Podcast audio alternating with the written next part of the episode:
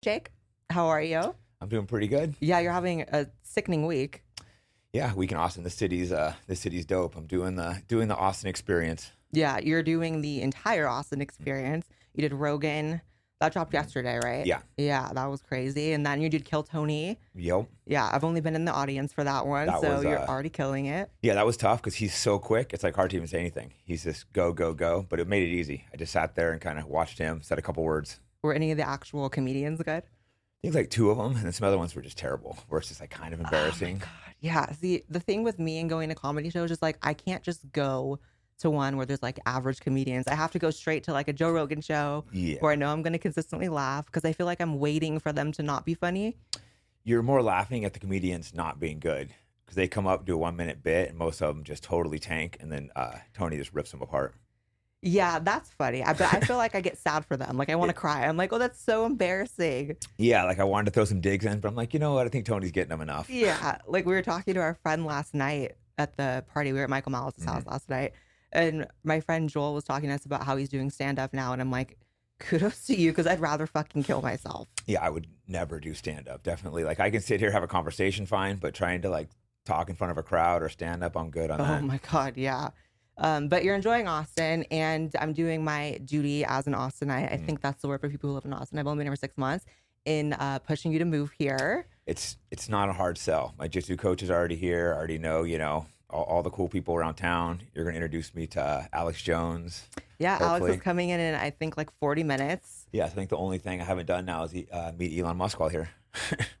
I haven't done that either yet. Yeah, Michael hung out with him um, a few months ago, and I remember um, seeing the pictures, and I was like, "Oh, thanks for the uh, invite." Yeah, Yeah, but I, I get it. I get it. he's definitely seems like an interesting guy. Yeah, But I'm sh- sure not as fun as hanging out with Alex Jones. But I would still love to meet him.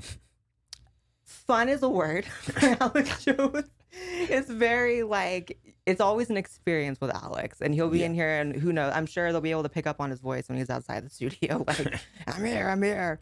Um, so I think you would fit in so well in Austin. Yeah, Because the thing about here is everyone has their own shit going on, and everyone's kind of like creating stuff, and I feel like you could move your scene here. Yeah, it's a perfect mix between like conservative and liberal. Because I mean, I get lumped Mhm. in as conservative, but I'm not. You know, I've spent most of my life in San Francisco and New York, but those cities just changed too much in a bad way.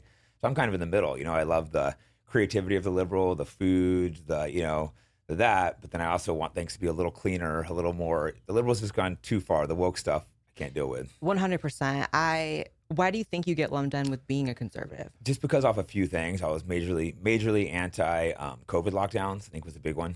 So Because you have a brain. Yeah, that was considered like early on from the very beginning. I was super anti-lockdown. I didn't really use Twitter early on though. I just started using Twitter during the lockdowns because I got so angry. Yeah. But from the very beginning, I was super anti-lockdown, and then the first two weeks even, that was so critical of Trump. Like, man, we should not be locking the country down. And then I think most people agree with me now, but at the time, everyone was just so gung ho, lockdown, lockdown. Yeah, it was a weird moment because we were both were in California at the same time. You in Mm-hmm. San Fran, me in LA. So we had the worst two cities in California experiencing that shit. I feel like there's a very unique experience to living in San Fran, Seattle, LA, New York during the pandemic and during Mm-hmm. lockdowns that I feel like people in the middle of the country or the South or um, really most other places can't understand. Yeah, no, businesses were closed down for like a year. I have a bunch of friends that have spent, you know, so long, years of their life working to open these businesses and just shut down and ruined. And it's like, it's funny they're t- saying the whole the Black Lives Matter this time. A lot of my friends, you know, are black and ethnic, own these businesses that are getting ruined by COVID, and the same people were the ones shutting them down. One hundred percent. Like the the COVID shit for me was a huge turning point because previously, like I like what you said about enjoying like the artistic side of like the liberal mind, so mm-hmm. to speak. Because I'm like that as well. I think that mm-hmm. one of the things the right really lacks is like an appreciation for art and Yeah. creativity and you know being abstract in some sense. They're mm-hmm. very like literal and kind of Yeah. boring for being honest. And so for a while I was able to really tolerate LA and kind of the culture there because I was like, listen, it's fun. Yeah. There's interesting people. I just won't talk politics with them. hmm But then the lockdowns happened and it was like, actually, there's no compromise here. Yeah, it was just they were so shut down. I'm, I actually have a ton of energy. I can't sit around my house. And at that time, while I wasn't really doing any business projects, I was just running a gym. Like I, I can't just sit around my house all day. So it was, uh, I was about to lose my mind. And then I'd, I'd go out walking my dog. I'd be outside at the park. I'd be the only person with a mask on. People would be yelling at me, turning their backs when I'd walk by. I'm just like, I can't live here anymore. But you know, people don't get that when because I was pretty vocal at the lockdowns when they're Mhm. happening. Looking back, not as much as I wish I would have been. I wish Yeah. I would have hit it even harder, but I did. I did speak up against it, um, and I would notice that I would get an influx of people giving their feedback and being against me for having that opinion. Yeah. And I would notice like, well, where do you live? And it'd be like, oh, I live in Minnesota. Oh, I live in fucking, um, I don't know, Texas. And it's like, okay, you don't know what it's like then to be under an authoritarian government to the extent where they're telling you you're basically under house arrest. Mhm. And also the people living in, you can attest to this, the people living in San Fran and LA, they don't just disagree with you that you should be in your house or disagree with you that you should be Mhm. wearing masks and get vaccinated. They will get in your face about it Yeah. like they will sometimes touch you. There was an experience I had where I was getting into an elevator in my building and there was a grown ass man wearing a face shield and a mask, which first of all is so Mhm. cringe. I mean, do what you have to do. Maybe he had AIDS. I don't know. Maybe he was compromised. um, but you know, I got in the elevator and he started freaking out, flailing his arms. Don't come in, don't come in. And the way I am, it's like if you tell me not to do something, I'm just gonna do yeah. it. Same way. So I pushed my way in and he pushed me as hard as he could out of the elevator. Jesus. And I was like, I've never had just some grown ass man put his hands on me. Yeah, no, that's crazy. For me, I think I only had girls yell at me. I think maybe guys see me and don't want to say anything. Maybe, I mean, I don't look that intimidating, but maybe see the ears or something. But I had like definitely a few girls yell at me for not wearing masks. And I've had guys be like passive aggressive, like turn their back walking by. And it's just, uh, yeah. it's a weird thing, you know?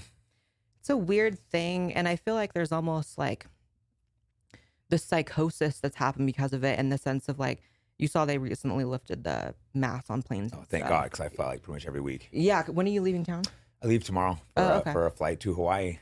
So, Nice. What for?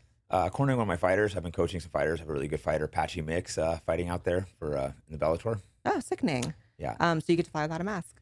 Yeah, right. And I've, I've been flying mask free pretty much most of the time, but you never know. How? when a fl- I would just take it off, and about I used to get yelled at all the time, but the majority of the flight attendants have been leaving me alone the last like six months. Every now and again, I'd get one would come start yelling at me, but Really? How do they leave you alone? Because if my shit was even like, I would fall asleep on the Mhm. plane and it would slip beneath my nose, and they're like shaking me to wake up to put it on. I've I've had that happen too. So I guess I should probably about 50, 60 percent of the time I would have it off. Other times they'd be nagging at me.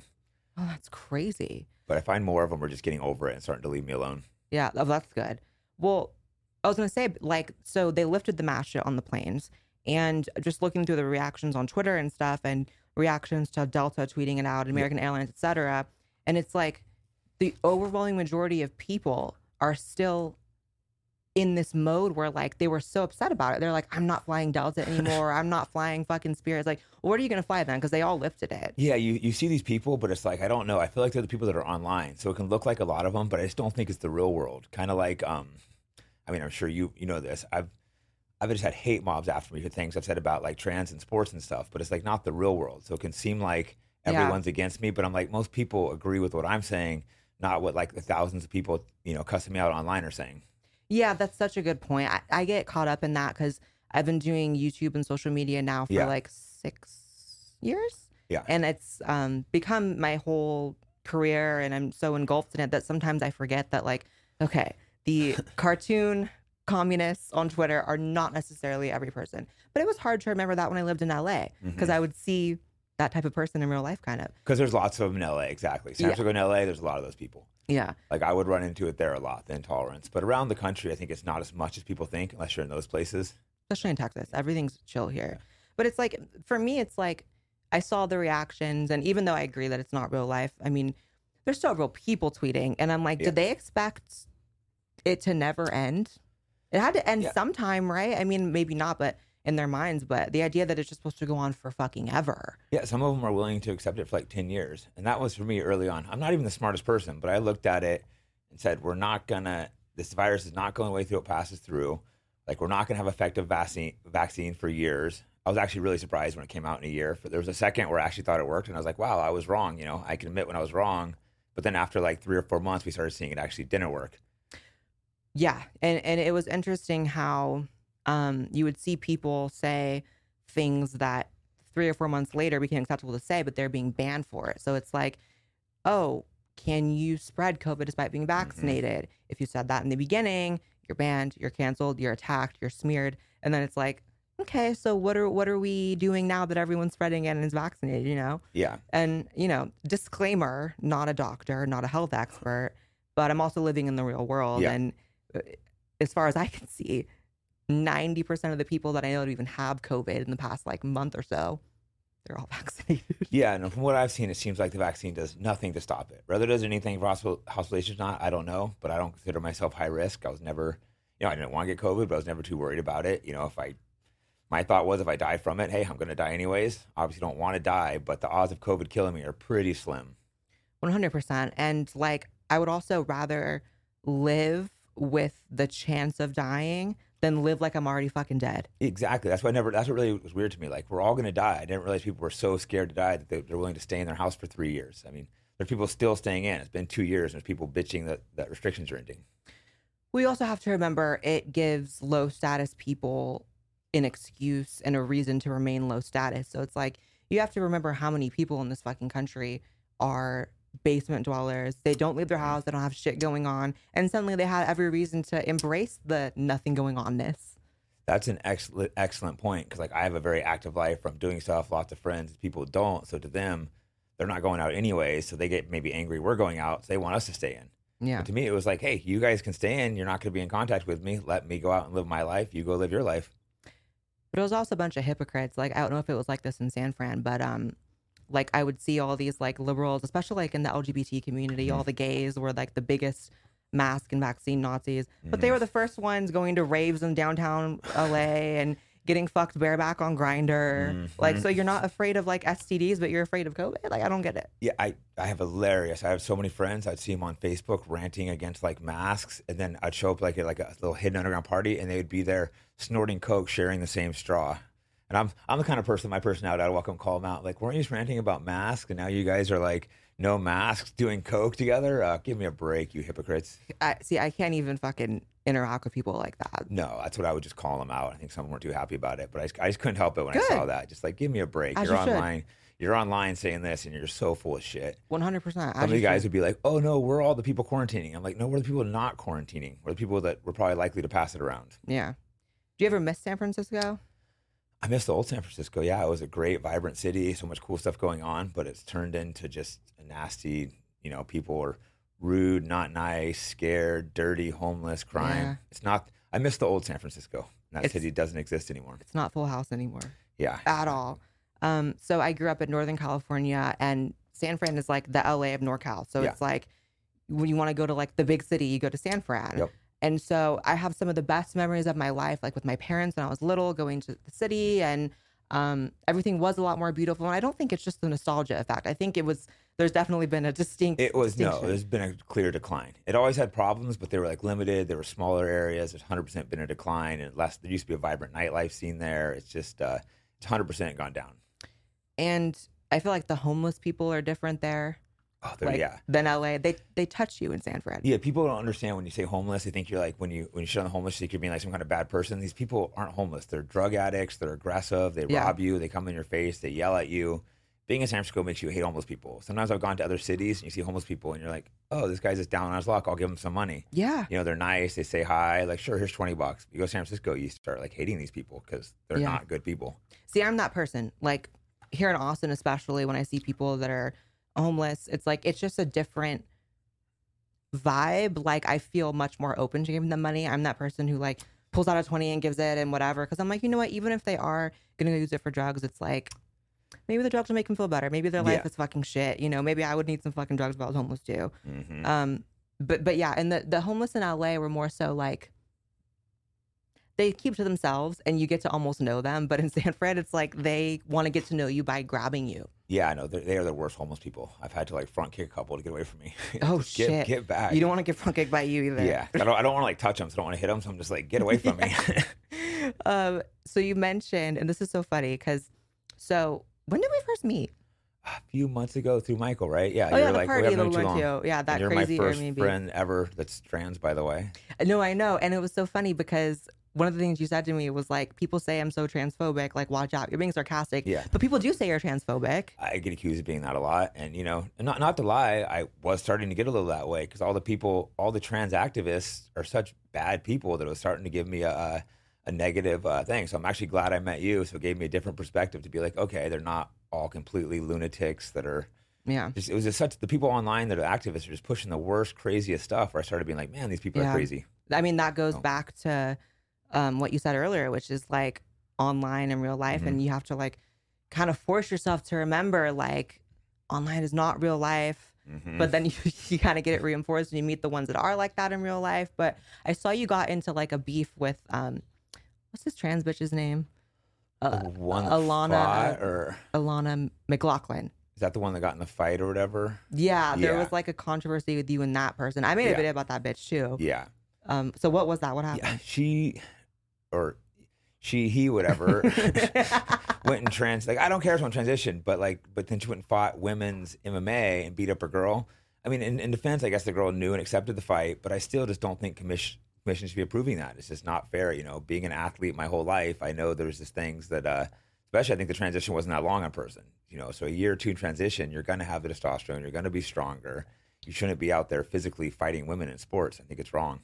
I, I made agree. a comment about that, and I got a lot of hate for that. I had like thousands of messages. Oh, People, God. people DM me, kill myself, and the weird part is it was a lot of like guys that were really like beta, weak, weak looking guys. There's like, who are these people? Or like, are they? That's I don't the know if they're gay or just trying to simp for girls or like what.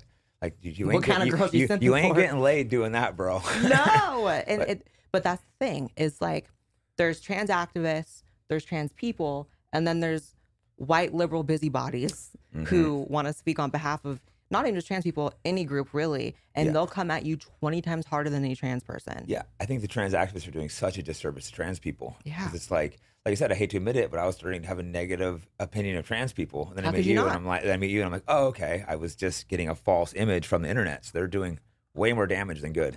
how could you not and and i get so frustrated with those people too that like Yeah. the just like lived out fucking just gross basement dwelling white dudes who are just so quick to like white knight for trans people and they do way more harm than good. They they they they're so fucking embarrassing.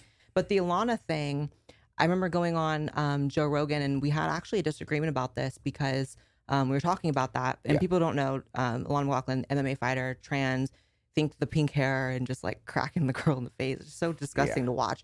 But um Joe's perspective was he's generally against um trans women in women's sports in certain cases Yeah. like uh Fallon Fox is another one we'll talk Mhm. about that bitch too but um but he was like well it was consensual because the girl agreed to fight and my thing was like well how consensual was it because I don't know I'm not in that world You can be sports- pressured into a fight for sure. okay yeah let me know because I feel like if you say no to a fight does that negatively impact your career It can majorly. impact- I mean, I don't know. It was a smaller show, so not as much. But in the UFC, it's really hard to turn a fight down.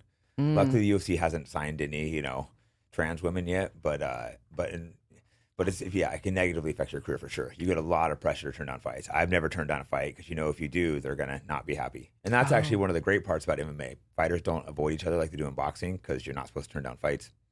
Oh, okay. Yeah, because it, it seems to me, I mean, maybe I'm wrong. You're saying I'm kind of not wrong about this, but I feel like in any industry, if you want to do the work and you want to be a part of it, then you just kind of, at least for a while, you kind of say yes to everything. Yeah, exactly. This Yeah. girl was probably probably trying to make it and probably got pressured into it. So I, I'm with you. You know, I respect Joe and I I understand his perspective, but I disagree with it.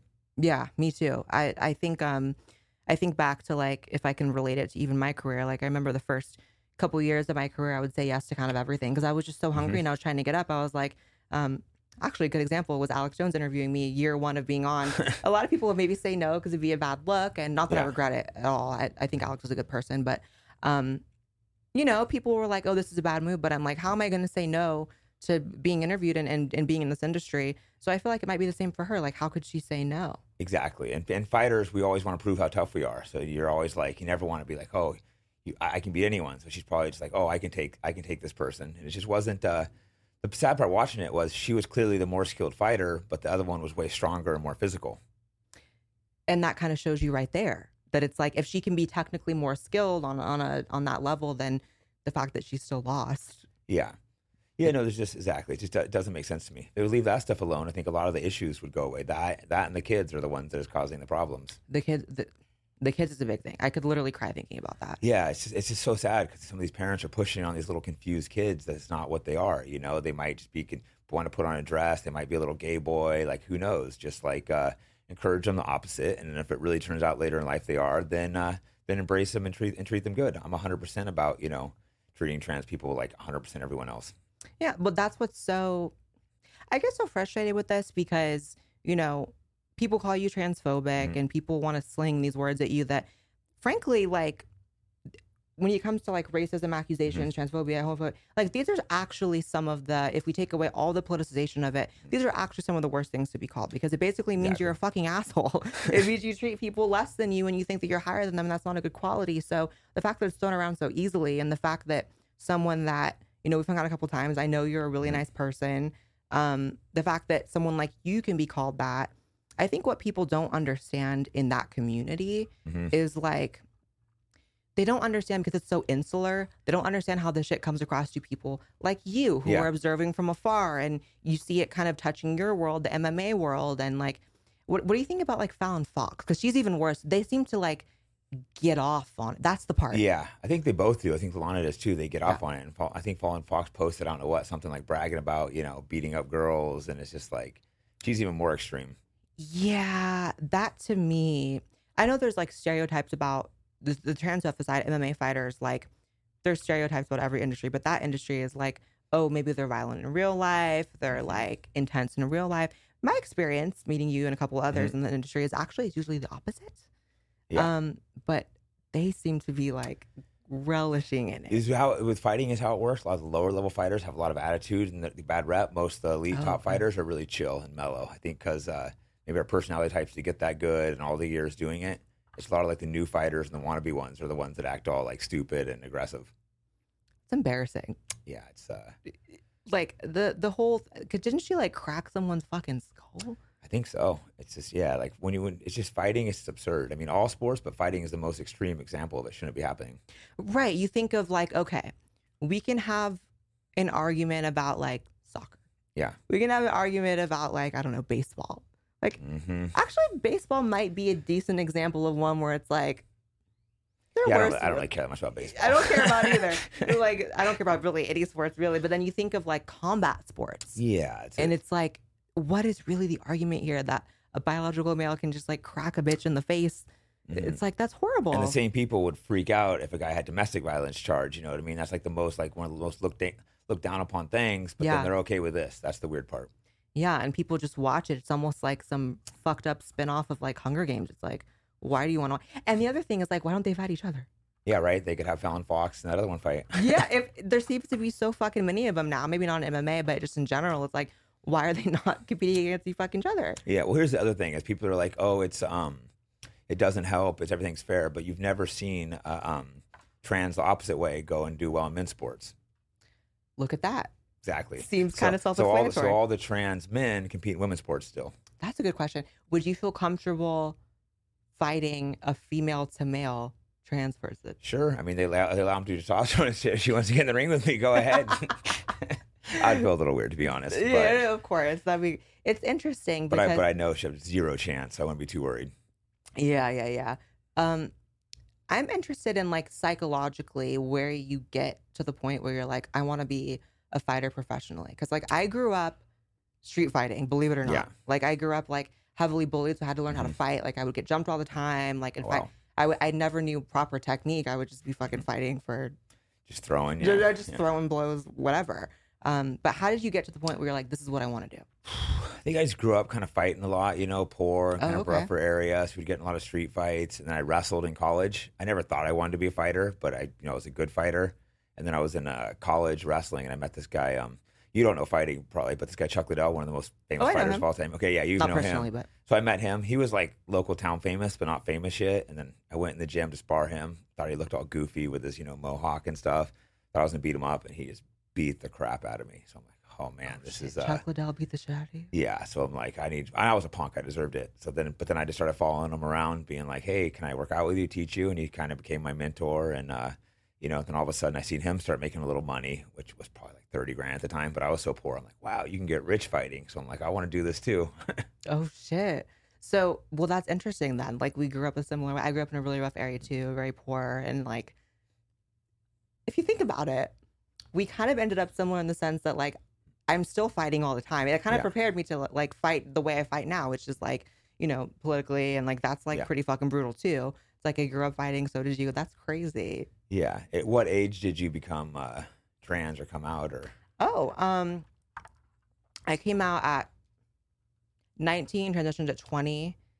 Um, but that's the difference as well. You think of like Alana McLaughlin Mm. and stuff. It's like that bitch transitioned at what, like 30? Yeah, like recently. And you I see think it was a Navy SEAL before, and like, come on. Yeah, that bitch before she transitioned looked like way tougher than you, no shade. Yeah. Like just like fucking huge.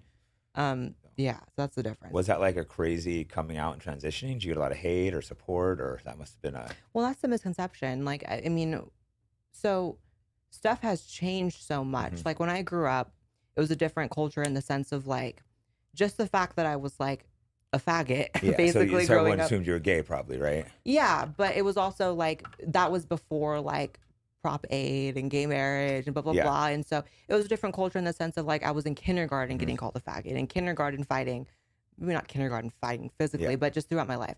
Um, and there was a lot more like real anti-LGBT Yeah. hate.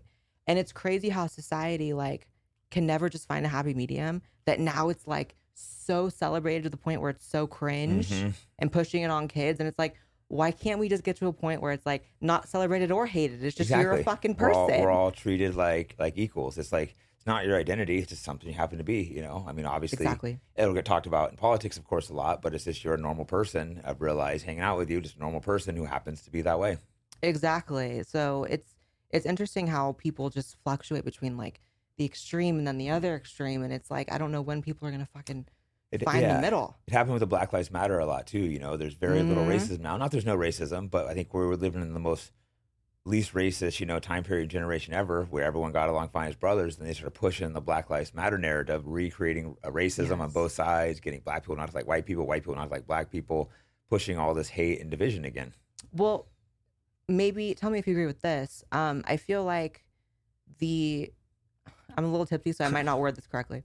The supply of hatred doesn't meet the demand. Genuine, like anti race or gender or trans hate doesn't really meet the supply. That is extremely true. If you, I don't know if you followed the fake uh, hate crime hoaxes, there's just been almost like 99% of the hate crimes reported in the media, the ones that at least catch attention, turn out to be hoaxes. Mm-hmm. This guy Andy Ngo, I think it is, Asian reporter, Yeah. covered it really well, which they hate him for it and beat him up. But He gets the most hate out of anyone I've like almost ever seen. yeah, online. crazy. He is so hated. Like I saw a story where he was um did you see recently he was like supposedly in a bar and Uh-huh. got like chased out or whatever, but it was like a different Asian man. Oh Jesus, I've seen it in Antifa. They're going after Asian men in Portland, thinking it was him. And it's crazy. He's like a gay Asian guy, and they're like Oh, he's thinking gay? he's, he's a Nazi. Yeah, he's gay- he's That's gay even as well. worse. What the fuck are they doing? right? And they think he's like a Nazi, but he's a gay Asian guy who's just covering Antifa, showing the, the terrible stuff they do, and then they want to like kill him for it. Like literally, they want him like dead. There's like you know it's all over Portland. It's written "Kill Andy Ngo," and or, I don't know if I'm saying his name right, but Yeah, that is. I, but how do you convince yourself that you're the good guy or you're on the side of righteousness or um, you know, goodness when you're doing that? That's what's so crazy to me. Am I wrong? Or I think I saw something about you like fighting Antifa. yeah, that was a few years ago. I was at um, I was in Berkeley. Uh, someone like DM'd me. I think I think he was you know the guy Milo. Remember the guy Milo? He was a gay guy. He was like a provocateur. I think it's the Yeah. guy. I think he was gay. I think he was dating Milo or something. He's off And- the map now, but yeah. Yeah, the guy invited me to a speech. I'm like, sure, I'll go by. I mean, so I was going to check it out, stop by Berkeley, and then I walk by and there's brawls all over the street, and I see some uh, Trump, some guy just getting beat up. He had a Trump hat. He's getting people just welling on him with sticks. I'm like, what the hell? So I ran over to pull people off, and then they go, "He's a Nazi, get me!" They started running at me, so I, you know, I dropped one. you a Nazi. Yeah, I, so I, I dropped one, stood off to face off. You know, I think someone hit me, but didn't hurt at all. Started throwing punches. Then they started going, be like, "Oh, he's not a Nazi. He's not a Nazi." As soon as they could see I could fight, and I'm just like, "What the hell?" Oh my god. Yeah, That's so, so. I grabbed the guy off the ground. He was covered in blood. I threw him in a um, couple Middle Eastern guys came and helped me get them into their store, shut the store door, and we locked. They locked it. And then I went back out, and the guys were like, "Knock the windows out! Knock the windows out!" And then someone's like, "No, don't! It's a it's a minority-owned store." I'm like, "Wait, so if it was a white-owned store, he would knock the windows out?" It's just like that's just so weird. Like all races should be treated exactly the same. What a concept.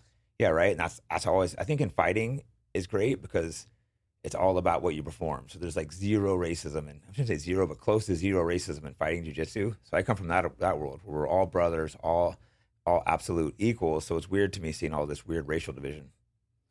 Yeah, and especially so did you grow up in the Bay Area? I grew up in a small town, um, like uh, Mountain Ranch, like about two and a half hours outside of San Francisco. Oh, okay. That's Northern California still, right? Or no? Kind of, it's like east of San Francisco, Northern California, though. Yeah. Oh, okay. Well, then we can probably see eye to eye on this. It's like when you grow up in California culture, it's like people say this is cringy to say this, but I'm going to say it anyways. I don't give a fuck. You don't really see race when you grow up in California because mm. you're aware that there is maybe racial tensions and stuff, but like it's such a more of a laid back culture in the sense of like you don't really care about that shit. No, there's no one. Everyone treats each other the same. We'd make little jokes at each other in the gym. You know, we'd we would talk shit, but like in good nature. And it was like just we always treat each other exact e- equals. Then it changed.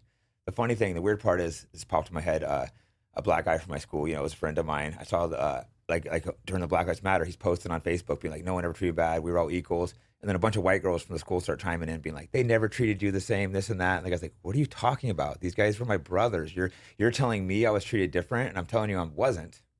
That's the thing. It's these white liberal busybodies. Like, and when I say that, like some conservatives get mad, like, why do you say they're white? I'm mm-hmm. like, but they are. You know, it's just weird seeing these white girls tell my black friend that we treated him as like an other or one of them. Or I'm like, what is he talking about? And then he was saying the same thing. It's like, no, they did not. They treated me like we were all equals. Yeah. How are you going to tell me my story? Yeah, you're, you're telling me my friends, yeah, were, were treating me bad when they weren't. So it was weird seeing that. And I saw multiple, I mean, that was from my school, but I saw like multiple stuff like that on Facebook where people like white girls telling black guys their, their story. Yeah. I mean, it's the, I relate to that so heavily. Like, so I posted a picture, and I'm sure we'll get this when this drops as Mhm. well.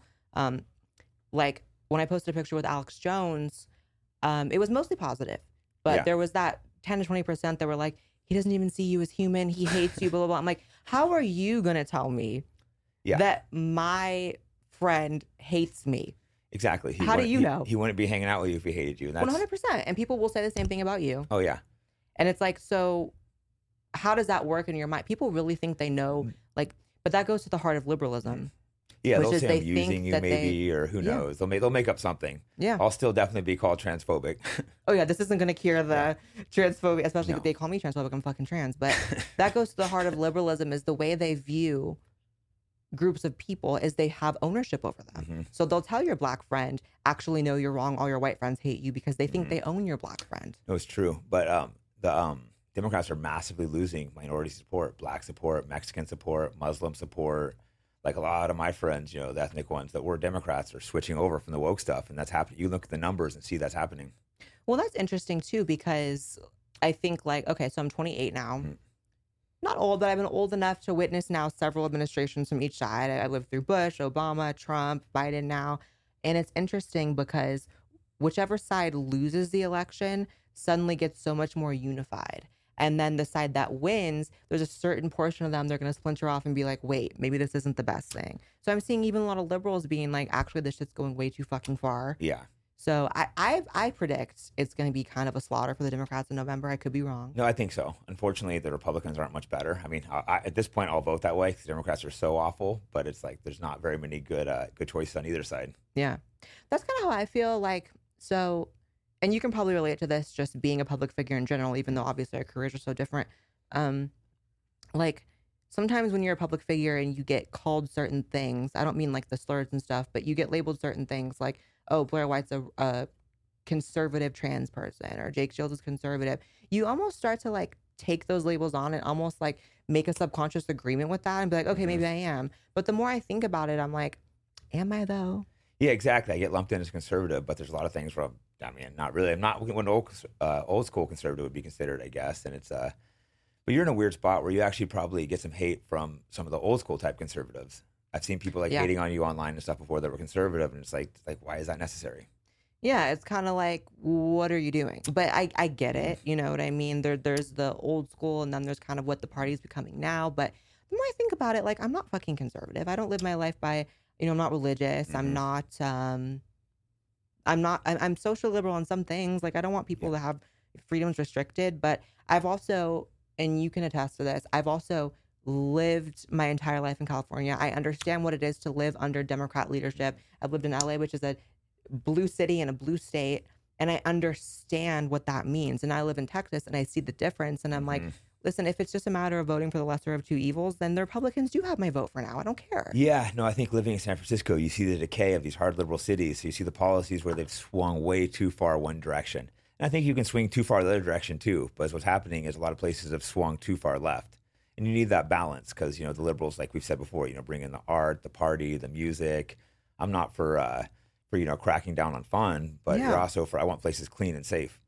Well, that's the thing is like in reality, the Democrats are the ones that are cracking down on fun. They're the ones that are like, you can't have parties now. You can't Right. fucking like hang out with people anymore. I mean, it's kind of over now, the COVID shit. Yeah. For now. I'm sure they'll bring it back. Yeah, I could, we could bring it back. Who Yeah. knows? That's what I like about Austin though, because it's a blue city, the bluest city in Texas, red state. So you you kind of do get that like healthy mix of like, okay, there's a lot of libs here, Mhm. but the difference is they don't have that same power to like control your life. So like they're kind of not powerless here, but they have a lot less power. So it's like a good balance. Yeah, no, no, I like I like the mix because, like I said, I've kind of grown up in liberal cities, but fighting's more of a conservative thing. So I've always been around both, and I prefer it that way. But that's what happened. San Francisco just started turning where they they hated you if you voted for Trump, hated this, and it's just I saw I started seeing too much hatred. I'm like, I gotta get out of this place. Yeah. Do you like Vegas better? Yeah, it's I don't want to be there long term. It's good temporarily, you know, because I'm in the fight business, so that's that's the booming spot for that. And it was an easy move. I have so many friends, but I mean, I like Austin better than Vegas, to be honest. Yeah, that's Uh, I couldn't imagine chance. living in Vegas. It's so intense. I mean, granted, I only go there to party. Yeah, which is different. But I couldn't imagine living there either because I feel like everyone is there to party. Is it? Is, Yeah, and then all my friends are always visiting. and They want to go like rage. I'm like, man, I live here. I can't go out and party with you for three days straight. I'll go out one night. I'm not going out three days in a row to the clubs. yeah. I have a question about the um, trans MMA thing. We'll have to go back. Maybe Yeah. I'll edit back, Yeah, yeah. whatever. But um, what is? I think it's important people know this. What is the word in the MMA world? What's the talk about this kind of shit? Because oftentimes, like I said, the Mm. trans community is so insular; they don't understand how it comes across. So, what do like other guys in the field or women like? What do they say when they're not under the pressure of saying the PC thing Yeah. online or in public? I've, I haven't heard one person in the MMA world support it, men and women. I think the women are finally. I'm starting to see women starting to speak out. Originally, women uh, were actually, I think, scared to speak out on some of this trans stuff because they didn't want to be called bigots and stuff. But I think more recently, they started finally getting the courage. Like some old things I would post, I would notice like girls wouldn't even like like the post, but but they probably agree. But recently, I think with uh, I think they realized they're gonna have to start speaking up. With after like that swimming thing, they're like, okay, this is uh, That one was bad. this is this, this is taking a little too far. yeah.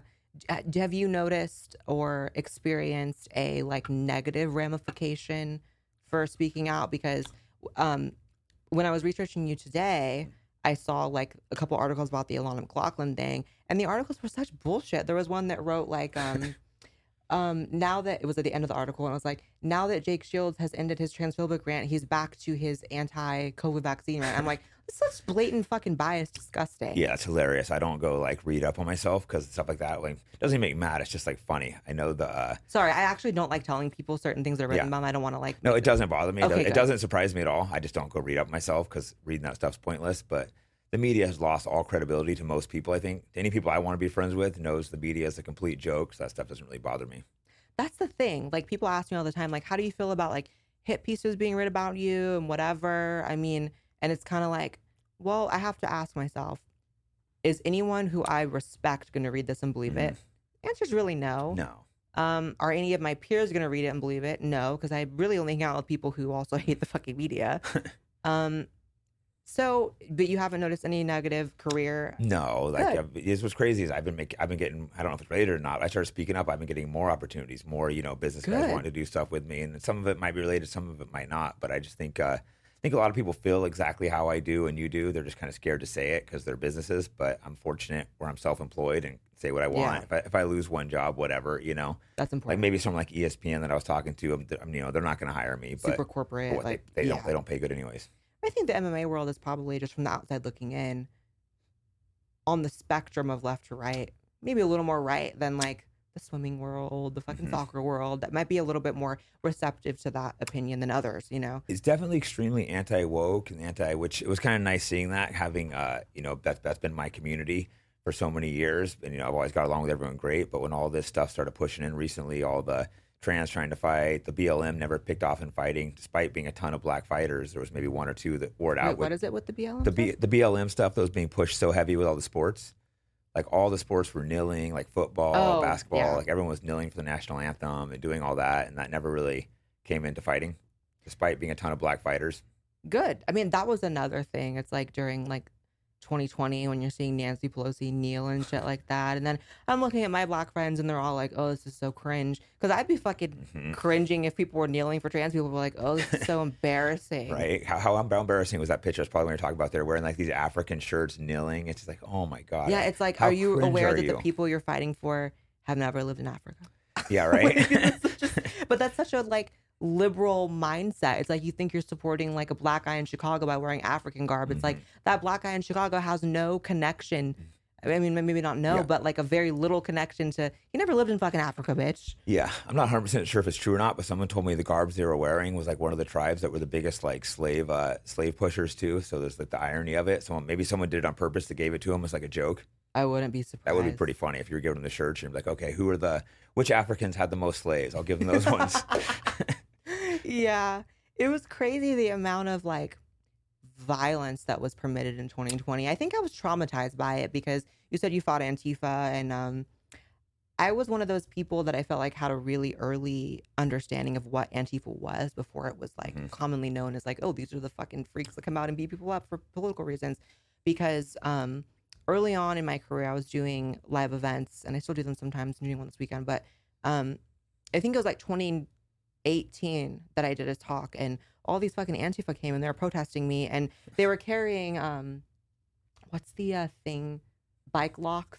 oh yeah, actually hit you with bike locks and stuff. Yeah, Mhm. and I'm like, wait, so these people that are pro-trans are attacking a trans person. and anti-bigot are coming up to a trans person event with fucking bike locks. I mean, that could kill you. Mhm. You get you crack someone with that, you're gonna die. Maybe Yeah. not die, but you'll yeah, I was up. definitely bothered by my liberal friends that were defending Antifa because I saw them firsthand. I think these people didn't realize, you know, they were out like actually physically trying to hurt people that with different opinions, and it's it's not Nazis they're after. They're after people like you, people like me, people that have slightly Yeah. different opinions. I don't think they'd even have the bravery to go after actual Nazis. No, that's what Nazis will fuck them up. One hundred percent. That's the fucking crazy part. Then you have Mm. like Kamala and the entire DNC bailing these people out, and it's like, I remember I have this vivid memory of like escaping LA, literally going to a mm-hmm. cabin in the woods for literally two weeks because it just wasn't safe to get. I lived in the middle Yeah, of Hollywood. It was scary. Like the whole like How LA was under attack and stuff. I couldn't believe seeing them some of those videos of like you know Santa Monica and Hollywood. They just Yeah. let it. They, the cops just stood down and let people just attack people on the streets, beat them, knock out windows. It's just like unreal. They allowed that. That's the shit that radicalizes you. Yeah. Because it's like, okay, so I'm supposed to believe that, you know, you're raised in this country to believe to an extent that the establishment has your best interest in mind, that the cops are there to protect you, the government's there to have your back. And it's like, okay, I'm watching my city be burned down. Mhm. It's not safe to return home. And the cops have order to stand down. Exactly. And Kamala Harris, the potential VP at the time, is bailing these motherfuckers out. hmm what That the fuck is happening? I never owned a gun. That's why I went out and bought a gun. I'm like, yeah, this is uh, this is this is not safe, Yeah, I mean, I didn't have any guns prior, and now I have like 15. Right? Not Te- 15, Texas, but I you're, have, you're, like- you're the best place for guns. Yeah, 100%. I have a fucking bunch. So you were raised, this is one of the more interesting Yeah. things about you. You were raised vegetarian or vegan your whole life. Vegetarian, I was raised. Okay. And you were vegan for how long? I've been vegan a couple times. I think the longest for about six months. It's hard switching over. Oh, okay. So it's uh, and that's why I'm never, I'm not one of those like hardcore, you know, vegetarian pushes it because I, I realize it's easy for me because I grew up that way. So for me, it's easy. But when I switch to vegan, it's tough because then I miss cheese, miss eggs. So I understand how uh, how hard it is for people to quit meat. Yeah. Were you raised vegetarian for ethical reasons, health reasons? What was the. Mostly ethnical. My parents were hippies, which they are actually they lived in some crazy hippie commune for a while where everyone was Oh. vegetarians. But they moved when I was like born, so I never lived there. So then, uh, yeah, I just grew up that way and became natural. And I mean, I do like animals. I don't like the, you know, especially like the factory farming. It's disgusting, like how terrible, you know, like they treat these animals. Like the pigs are locked in these little crates. They're they're basically tortured, you know, like just crammed together, cut Yeah. the chicken's beaks off. I think it's uh, I think it's disgusting and It's terrible. up. You know, I think. I think you know people should be allowed to eat meat, but there should be some regulation on how the animals are treated. Yeah, it's one of those conundrums for me ideologically in the sense that, like, I'm generally anti regulation. Mhm. I'm anti big government, but then I think about what's happening and like so I, I was vegan, people know this, but I was vegan for about ten years. Mhm. Mostly as a teenager and then my early twenties. I have a vegan tattoo. vegan. It's Nice. embarrassing. I tried to get lasered off, and it What? has a raised scar now. Just. But anyways, I was vegan, and it was for ethical reasons. You know who Gary Yourofsky is? I'm not sure. He's like one of the biggest, um, like vegan, um, ethical philosopher type of Uh-huh. people, and um, he like woke me up one day. uh, People's perspective is different. Woke up, Yeah. cool, but um, and I became vegan for ten years. But I was a radical vegan. I was Yeah. the kind that was like, "You're not going to lunch with me if you're eating meat, if you're eating cheese, if you're eating eggs." But I gave Yeah. y'all a bad. You're the ones that, yeah, they're the ones that give me a bad rap. People are like, oh, you're a vegetarian. I had purple hair at the time too. Oh. So I was the Oh, worst yeah. person. I was the worst. I even did it to my mom. I would tell my mom like, "We're not, we're not eating together unless you." it was a purple hair. it was, it was a dark, dark period in my life. But so, do you ever want to potentially go vegan even longer? And do you get judged for that? Because I feel like in the MMA world, there's a there's a crossover where people I feel like maybe are like super pro meat and like anti. Yeah. Do you get Uh, judged for not it? not really. I'll get little comments here and there, but I think I'm pretty respected in the MMA community. I've actually have a lot of guys, you know, ask me questions about trying to eat less meat or going vegetarian. Oh, There's- okay. there's been some other fighters I trained with switch vegetarian because they're like, oh, I want to try it. So I always tell the guys like, hey, don't, don't don't you know do it overnight. You can if you want, but I would recommend like maybe first drop down to eating meat twice a week and see how you feel, and then slowly cut it out. Mm-hmm. Yeah. Sometimes if the, the, uh, the change is too drastic, make people feel weak. Yeah, and I like that you just I saw a tweet um a couple weeks ago where you were just so unabashed about it. You were like, people are so mad about how we're treating dogs and Mm-hmm. cats in China, but look what we're doing to pigs and chickens. Yeah, because there's all those videos of like, dogs getting beat to death and then like crushed in and like cages, which is you know it's disgusting. Which I hate it because I love dogs, cats not so much. But but yeah, we do the exact same thing to chig, uh, pigs and chickens, and they say pigs are actually smarter than dogs. Yeah, if you ever hung out with a pig, it's Mhm. very hard to want to eat a fucking pig. At least Mhm. for me. Like I've been around pigs and I'm like, oh, so everything's a lie. These are Mhm. actually potentially better pets than dogs. They're smarter. And Mhm. it's like it's so sad what happens. But it's it's weird because there's this crazy cognitive dissonance and Mhm. people get so closed off to hearing it. I'm sure like even us talking about it right now, Yeah. like there's probably so many people that are like, I don't even want to fucking Mhm. hear this. But that's the thing with so many truths, right? Because Yeah. even if you um are pro meat, pro eating meat, which Mhm. I eat meat, I'm not vegan anymore.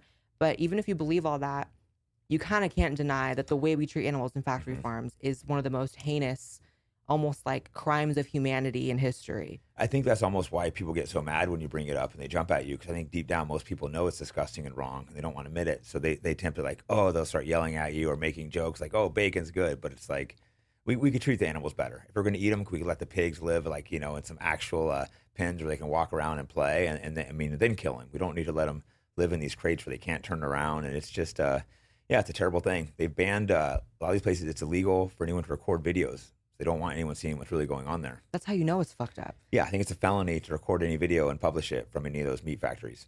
That kind of tells you everything you really Mhm. need to know right there. Like any industry that you're not allowed to, it's like, come on, dude. Like it's Mhm. it's fucked up. And you know, people have so many arguments against it. Like, how do you get like this is gonna be the number one question Yeah. people hate being asked, but like, how do you get your protein? Yeah, yeah, no, I'm asked that all the time. But like, I don't even really think about it, to be honest. I eat a good amount of like beans and stuff. I eat eggs occasionally, but I just, uh, I just, you know, I hardly think about it. And the thing is, if I was weak, it'd be different. But everyone that trains with me is always like, holy crap, you're strong. So, Yeah, what's the argument? You're still a fucking fighter and you're still Mhm. like whooping ass. So it's like, is it really that fucking unhealthy? Exactly. And I, and I mean, I, I thought about eating meat a few times because trainers being like, you got to eat meat, you'll be even stronger. But it's just, uh, I tried eating it, but my body just rejected it. It just, Well, uh, that's the thing. Would you be stronger? I don't know. Yeah, I, no, that's what I wish I I would love to know that. And that's why I was like, oh, maybe I should eat meat for a second and try and see if I'm stronger. But I, I ate meat a couple times and I got physically sick and just eating it. My mind, I, I, I would take a bite and like, oh, I can't do this. Especially if you were raised, it's Mhm. like it's almost like eating. I don't know, like an alien or something. Your body doesn't know how to process it. Yeah, like I would get physically sick after I ate it and stuff too. Yeah. What's your position on like hunting? Because I know that a lot of people's workaround is like, okay, I don't support animal factory farming, but I'm still not going to be vegan because I'm just going to hunt my shit. Which is also that's based on where you live. You can't hunt in LA or San Francisco, but Yeah, it's a tough one. A lot of my good friends are actually super into hunting, and you know they're invited me, but I'm just like, man, I can't just go kill kill an animal for no reason out in the wild. And I guess you know if you are going to eat meat, it's way more humane than than eating factory farm meat. But it's also sad these animals are out there living, going out there and hunting them and killing them. I know. And then I can hear people's arguments. Well, then you get overpopulated, and it's like, well, if that's what mm-hmm. nature wants to do, maybe let what nature wants to do happen. Yeah, no, the overpopulation one makes a little bit of sense, I guess. Yeah, So, it's fucked up. I have this really vivid memory of being a kid, and um, my grandpa was a hunter, and I used to help him um, in his orchard and his farm and stuff. And um, there was a bird in the sky. This is such a horrible story. Mm. There was a bird in the sky, and he was like, oh, he was like trying to teach me how to hunt and shit. And he shot it out of the sky. I don't know what kind of bird it was, a blue jay or some Mhm. shit. And it fell to the ground, and I immediately it was like, oh no no no no, this is fucked up. Mhm. And then we walked over to it to see if it was dead or alive. It was there, like convulsing, twitching, yeah. suffering. It wasn't fully dead. And my grandpa like stepped on its head to kill it. And I'm like, okay, this bird was just going about its fucking life. You wanted to shoot it out of the sky. It didn't die, so you're stepping on its head. Mhm. And his argument was like, well, I don't think they feel pain like we do. I'm like, yeah, of course they do. I'm like, that's stupid. Yeah, it's obvious they do by the fact they're squirming or you feel animals will like scream. So they definitely do. It's uh like you say, it's a tricky one because I get it. You know, people are so used to eating meat, but it's uh for me, it's a hard one. Something I don't need to do. Yeah, 100%. And, and and I get that there's also like a sport involved in it. But that but that even it's a little weird, like sport killing. I think part of it though, people like going out in the nature. Because I know some of my friends they, they go out backpacking. That's why they love it so much. They're out for a couple days hiking, hunting. So that's that's part of the thrill. yeah. Do you get a lot of groupies being a fighter? You get a few. Unfortunately, like ninety eight percent are men. So you get like Oh, yeah, you dudes super night, super yeah. excited running up to you. But then you get, uh I mean, but then girls see guys talking to you and like, oh, who's that? That's kind of like um I think of like it's different obviously, very different, but like the uh kind of gym bro bodybuilder world. It's like Yeah. there's something so like even the ones that are not gay, let's mean the gay ones, like there's something kind of gay about it in the sense that like all these guys admire each other so Mhm. hard and like they're all fans of each other and they almost don't care about women. Mhm. It's like is that kind of what it's like? yeah, it's like yeah, exactly. So the dudes will just run up like so excited. They'll be like, oh, the hot chick. They'll like run right past them and be like, oh my god. So it's uh, it can be funny, kind of funny. Like sometimes girlfriends, you know, have like super hot girls and stuff, and they're like, I'm getting no attention hanging out with you. It's kind of weird. That's hilarious. Is there a lot of like I would imagine maybe um testo or not testosterone, but like steroid usage, tea, kind of like people in in the fighting game. Yeah. There was definitely a lot of it back in the day. The testing's really strict now, but I don't know. I think guys somehow beat it still. I have no idea how. I mean, but it seems like some of these guys still seem like they're on it. how do they get around it? I have no idea. I don't know what. I think some of the um a lot of people aren't. A lot of people I think a lot more people are off now, so I think it's cleaner than it was. But I feel like I'm just guessing, but I think some of these places maybe have like, you know, they pay a lot of money for a chemist that can like change the Oh. compounds of the drugs. Like Yeah. places like Russia, some of these governments can afford to, you know, spend some money to get their fighters drugs. I'm sure there's always a fucking workaround.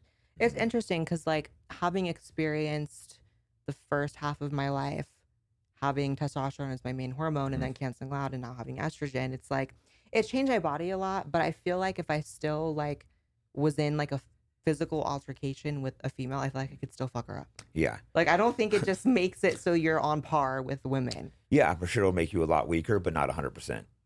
I don't even know about a lot weaker. I Mm. mean, it, it softens you out, but like it doesn't.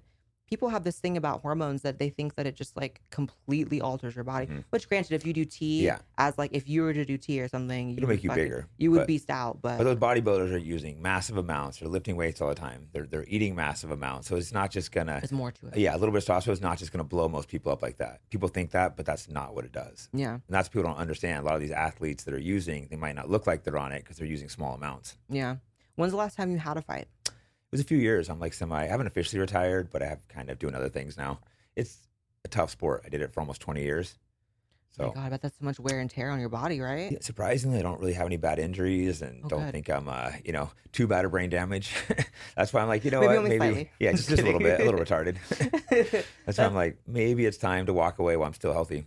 so we're, you're training people now, or Yeah, doing a lot of stuff, business stuff, training people. Um, it's a lot of stuff in the in the fight industry. It gets a little confusing, but it's uh, it, it's the retirement stuff. You know, the first year or so was, you know, my whole identity was was you know fighting, fighting, fighting. So it's I like, how am I gonna? I was so when I first stopped fighting, I was competing grappling a lot to kind of give me that thrill, and uh, you know, but then I wasn't really doing any business stuff, so I was starting to get bored. Like, what am I gonna do? But- Yeah. Yeah. Well, I think it's cool that you're training people now because kind of like you can pass on the knowledge and all the Mhm. experience to someone else. I think that's awesome. Being able to graduate. yeah, no, that's like, why I like exactly. That's why I enjoy training. It's not like a ton of money in the trainings, but I, I just love doing it because it you know allows me to pass the knowledge on. I have some hungry fighters I'm training, some really good guys, and then when you go corner someone for a fight, it's close to like uh, it's the closest thing you can do to fighting. Obviously, it's different when you're, when you're in the cage, but when you're ringside coaching the guy, giving him advice, it's I get that same adrenaline drum, uh, jump. It's hard. The adrenaline. You could imagine, you know, you go in a cage fighting with millions of people watching on TV. I can't try- imagine. try- trying to fight someone in a cage. You can't really. Uh, God. from there, how are you going to go to go? You know, so everything after that is just kind of. yeah, It's, it's hard to hit that peak without actually doing it. yeah.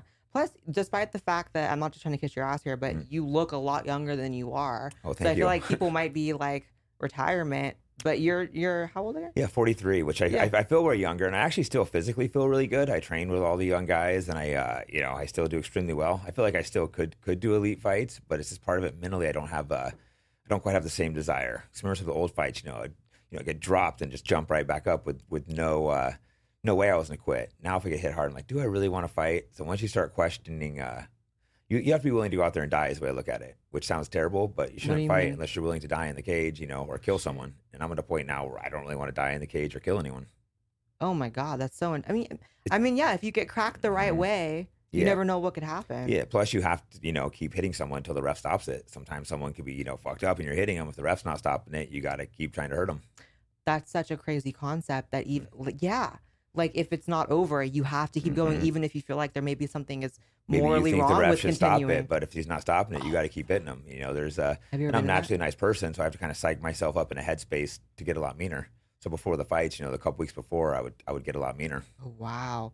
Have you ever been in that situation where you felt like you shouldn't keep hitting someone, but you have to? Yeah, there was once or twice where I thought I should have stopped a little early, but luckily, you know, there's nothing that went like way past it where you're like, come on, just stop it. I've seen a couple fights like that where you're like, come on, ref, this dude is just. Oh, You see a fighter look up to the ref a few times, just like, come on, ref, this dude is oh, just oh like, God. don't make me kill this guy. Oh fuck, that's so crazy. doesn't happen too often. Luckily, most of the refs are good, but there's been a couple times I've seen that. It's just like, oh, come on, just, just this guy is Ugh. really fucked up. Stop the fight. Yeah.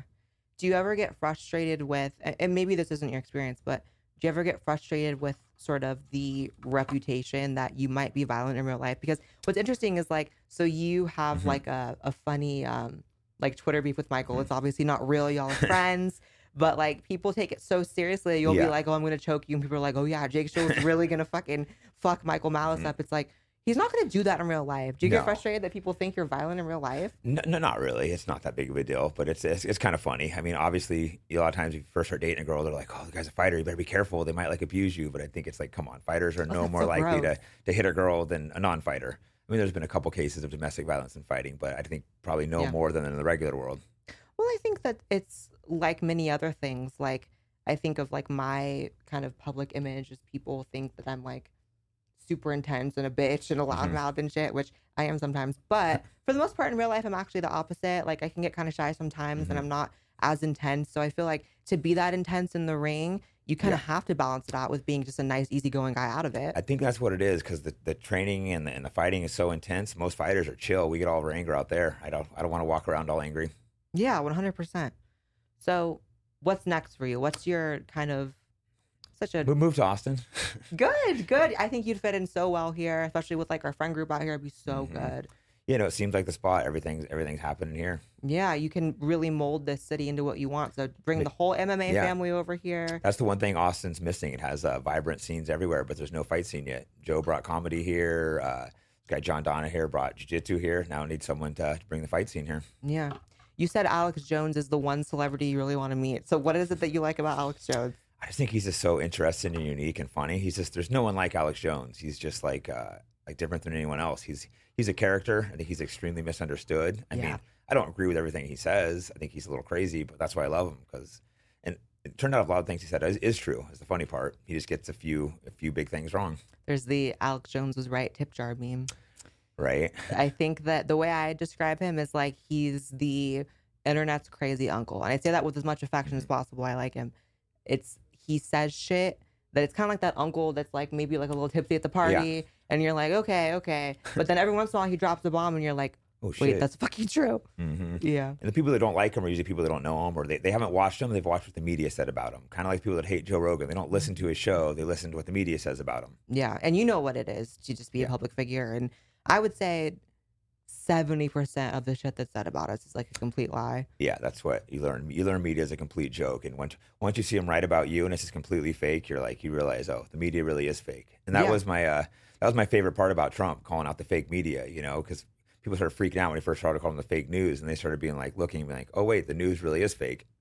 that was i think um i personally think trump's time has passed i think Yeah, we're ready for. Mm-hmm. new blood new energy i'm looking at desantis i'm looking at a couple others but i think that um setting aside all the mistakes trump made which i think there were many Yeah. lockdowns empowering government even more in some certain aspects um I think that the big thing we can take away from his administration is like people did grow a really healthy distrust of the media and Mhm. contempt for these journalists and the corporate press. And I think that that is like the main thing that I wouldn't take back the presidency Yeah, because of that. Yeah. No, I think Trump wasn't a great leader, but I think he exposed the whole system, like how much they hated him and how willing they were to fight against him, and how they were willing to bend truth and and censor Twitter and get censor him from Twitter. It just showed you like, wow, the there, there's really a system against this guy. 100%. That was the biggest thing. Well, listen, Jake, I feel like we could talk for five hours. So yeah, so yeah, it was great, uh, Yeah. great chatting. I'm sure we'll do this another time. 100% next time you're in Austin. And so now I'm pretty sure Alex is here because Alex Jones is filming right Yeah, after you. I, I don't hear him yelling, so I don't know. Maybe. I feel like he should be here unless he's super late. But um, thank you so much for coming on. Where can people search you up and what do people what should people look out for? Um, Jake Shields AJJ Twitter, just Jake Shields Instagram. Got my clothing line, uh, American Jiu Jitsu at AmericanFight.com. Um, I think that's about it. Amazing. Go follow Jake and I will see you guys in the next episode. Great. Bye. Thank you.